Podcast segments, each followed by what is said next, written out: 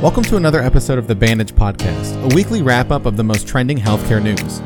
Each week, join me and my co host Alex Ross as we'll discuss the latest in healthcare, health IT, and compliance. In this week's episode, we discuss a baby health monitor for low resource countries, peanut allergy therapy, and California's line for generic drugs. Let's wrap things up. This is episode 49 for the week of September 7th. I'm Matt Moneypenny. And I'm Alex Ross. Before we get started, our diagnosis code of the week is W56.22XA struck by Orca initial encounter. You know, interestingly enough, this has actually Yes. happened to me.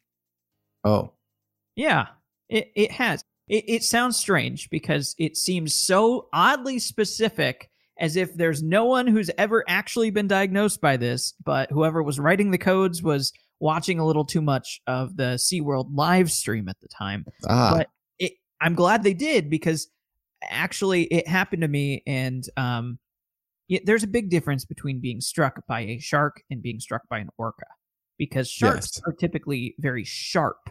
You know, when they strike you, uh, it cuts and tears. Uh, whereas an orca, when it strikes you, is really like a blunt force trauma mhm, and, and that's mhm. exactly how it went. Um, I thought it would be a good idea to film a music video wearing a fish costume at SeaWorld. Where is and- this going? Um, well, you know, if you don't know, when they train orcas at SeaWorld, they use fish as the reward. Um, so during the initial part of my music video, I jumped into the water, flopping around like a fish, and was immediately knocked back out of the tank by the nose of an orca who quickly realized that I wasn't actually a fish, but was already moving too fast uh, to stop Well- itself. So what if they weren't trying to hurt you or eat you, and instead they were also musical whales? And you know what musical whales are called, right? An orchestra. And with that, let's get right into the news. First up, we have not all baby shoes are useless.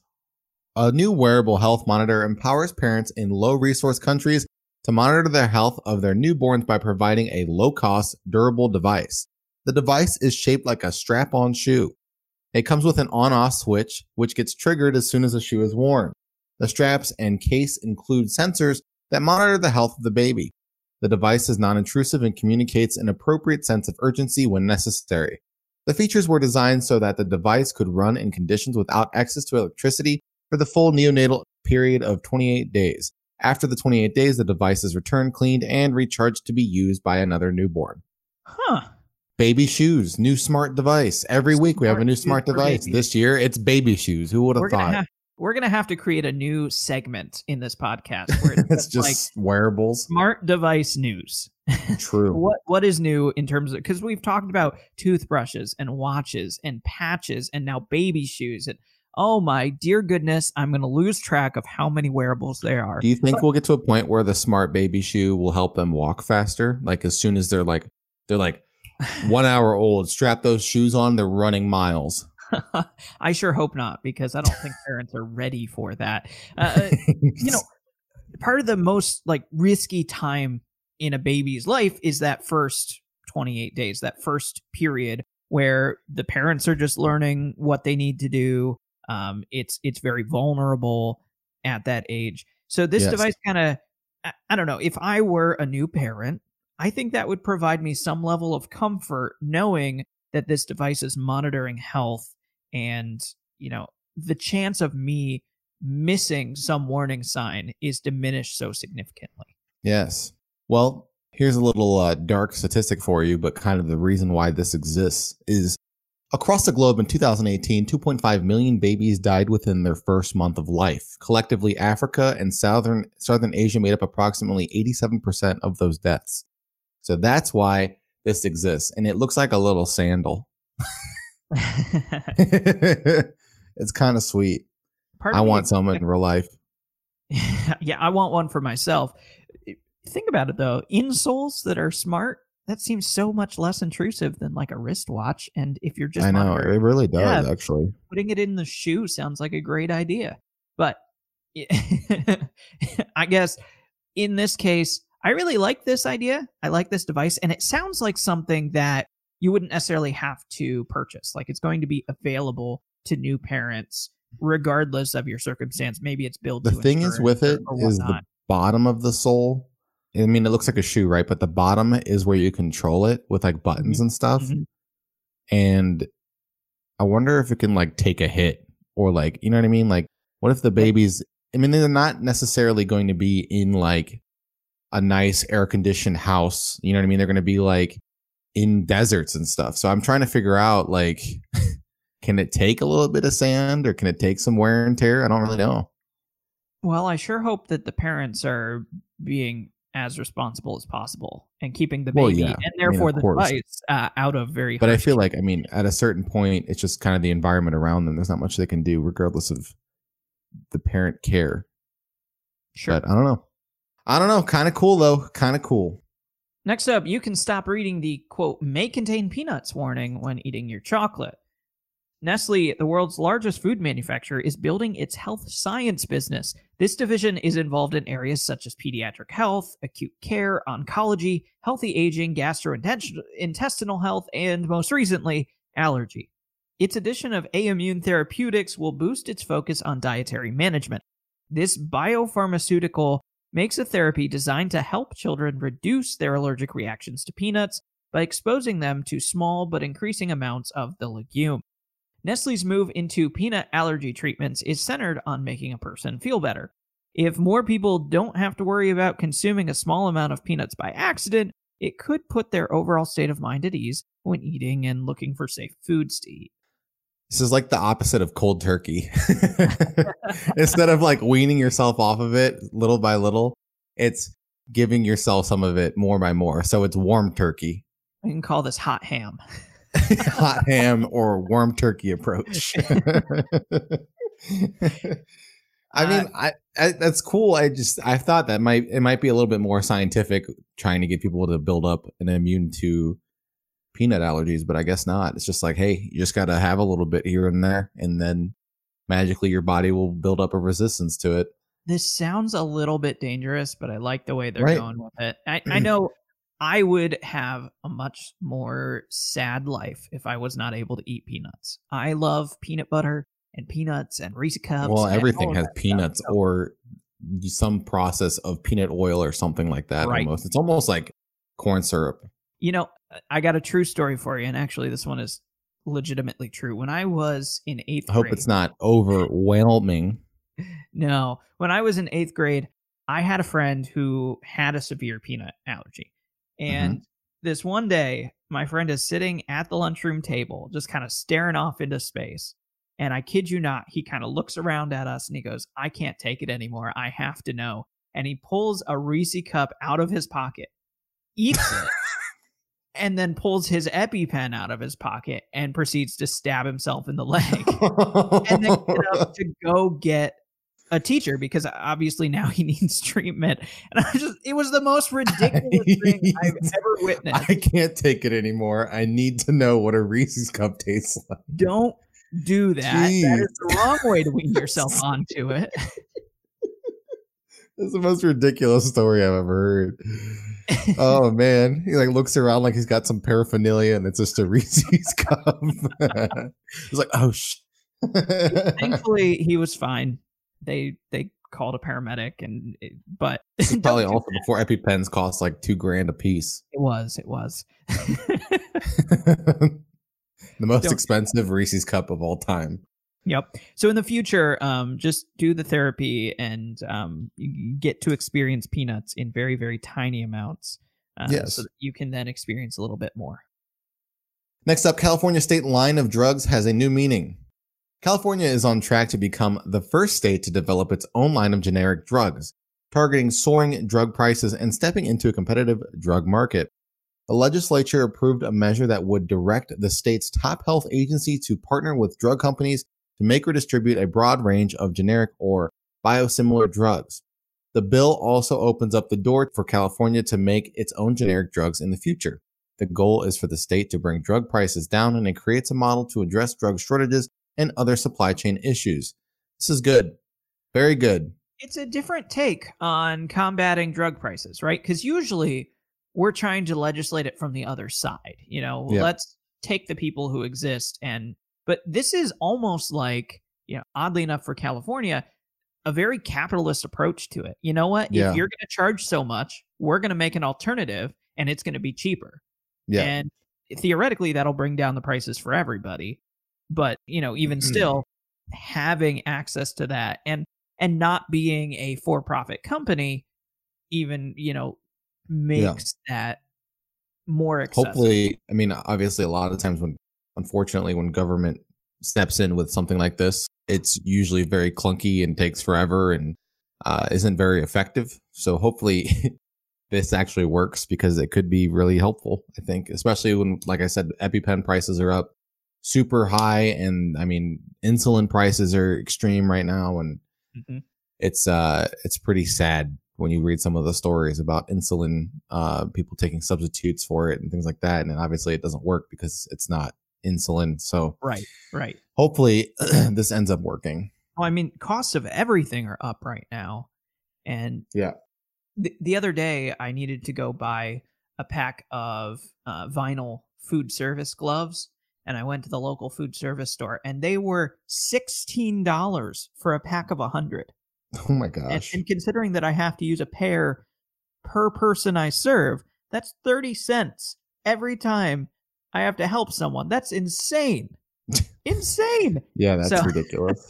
I mean, that's obviously uh, because of COVID, but Right. I don't think right. I don't think insulin shortages because I think that happened beforehand. But yeah, that is crazy. I'm imagining though that the the supply chain in general is just really disruptive right now. Um, with manufacturers kind of switching and moving around production, trying to figure out how to supply the things we need for the pandemic while also maintaining manufacturing of the other supplies. So Yeah. it's all linked. It's it all goes hand in hand. And with that, let's go into our next segment. B R E A C H, Breach Patrol. It's a breach! All of the latest cybersecurity breaches. Welcome to Breach Patrol. We talk about the latest cybersecurity breaches all across the world. First up, we have Our first story today is a Wicked scam. The e-commerce arm of payment giant Paytm suffered a data breach, according to the U.S.-based cyber research firm Cyble. Man, these names are getting fun. A hacker group targeted the company's Paytm Mall database and is demanding a ransom of cryptocurrency in exchange for the data. According to experts, the group hacks databases of companies under its name John Wick, offering to help fix bugs in their system.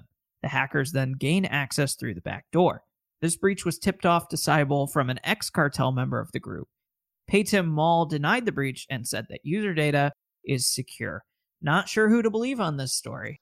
it's funny when hackers come up with creative names for what they're doing. Because John Wick is obviously a, um, an action movie series, and I don't know. I find that kind of interesting, but I don't know. I don't know why they're denying the breach. I mean, unless it actually doesn't exist. I mean, I don't know. It's hard to believe. Like you said, I don't know. Are they Do you think- breached? Are they not breached? Do you think that there is a potential business in fake breaches? Yes, and that's called white hat hack. White hat hacking. No, no, that's not what I mean. I mean a hacker group sending a message to a company saying, "Hey, we hacked you and we have all your data. Pay us or else," even though they haven't hacked them at all.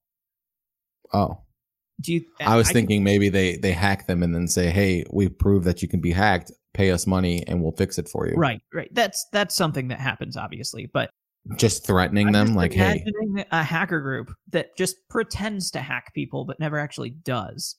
maybe, maybe a con man, a con man Mhm. hacking group."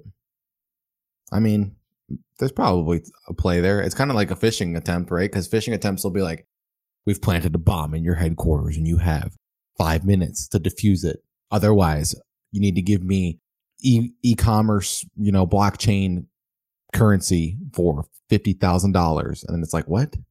And it's always broken English. So, I mean, it's kind of similar to that. I will say that ever since the, the lockdowns have started, the number of spam calls I've been getting has gone down significantly. So that's kind of silver lining, if you will. Next up, no need to show your ID when it's already been exposed on the internet. Personal information of thousands of New South Wales motorists may have been exposed in a mysterious online data leak. The breach was discovered by a Europe based cyber threat consultant who was investigating a separate breach. He discovered a folder containing 108,000 scanned images of driver's licenses and another containing toll notices. The data could have come from a wide range of sources since many companies require a driver's license as proof of identification. But toll notices within the leak suggest that it's likely a toll operator. The average person would have been unlikely to locate the exposed files. The data has since been secured, but the source of the upload files is unknown. It's believed that these affected by the breach are yet to be contacted. I hate to say it, but driver's license information is typically public, right? Yeah, I don't. That's not that big of a deal. Maybe it's different in Europe. Hmm Maybe that's why it's such a big deal. Um, but yeah, usually that stuff is kind of public information, regardless, considering it's a widely used and accepted ID right. by everybody. So, right. um, And- And if your company can use it to verify identity, then you know. yeah, I I guess the the challenge here is that it's a picture of a driver's license, so theoretically it could be kind of reproduced in a sense, Yeah. so that someone could fake given to be- someone like know? a uh, like a Jason Bourne. yeah, you know? exact- First John Wick, now Jason Bourne. yeah, Oh A- an action-packed podcast today, if you will. Oh. absolutely.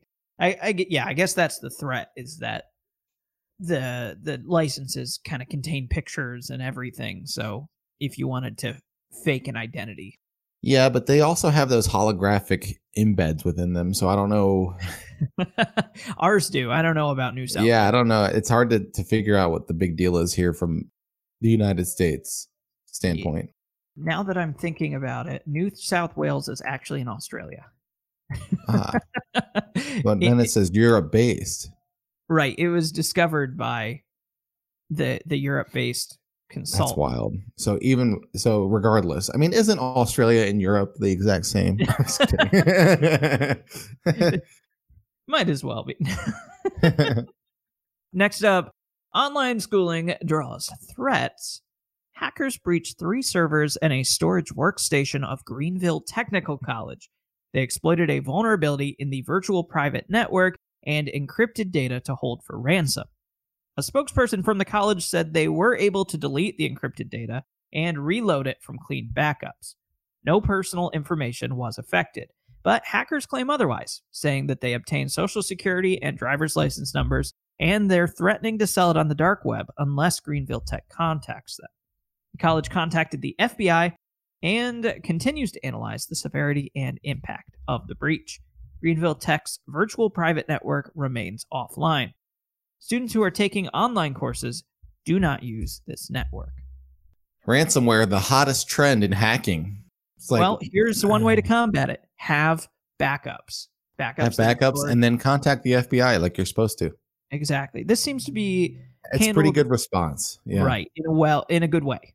especially considering it's a technical college and if you're following like you know the tr- the stereotypical technical college or anything like that they're usually like a little bit you know behind the times and um they're i mean they're not really they don't they're not they're not as well uh versed as obviously like a state college or a private college because it's a technical college but apparently greenville technical college has their stuff on lock so Right. So here's the lesson you can take from this that you have to to make some of these adjustments to your current structure so that if this were to happen to you and, it's really not a matter of if it's when at this point that you have kind of those those backups right? You don't have to pay a ransom if you can just back up to the the same files that were you know an hour ago.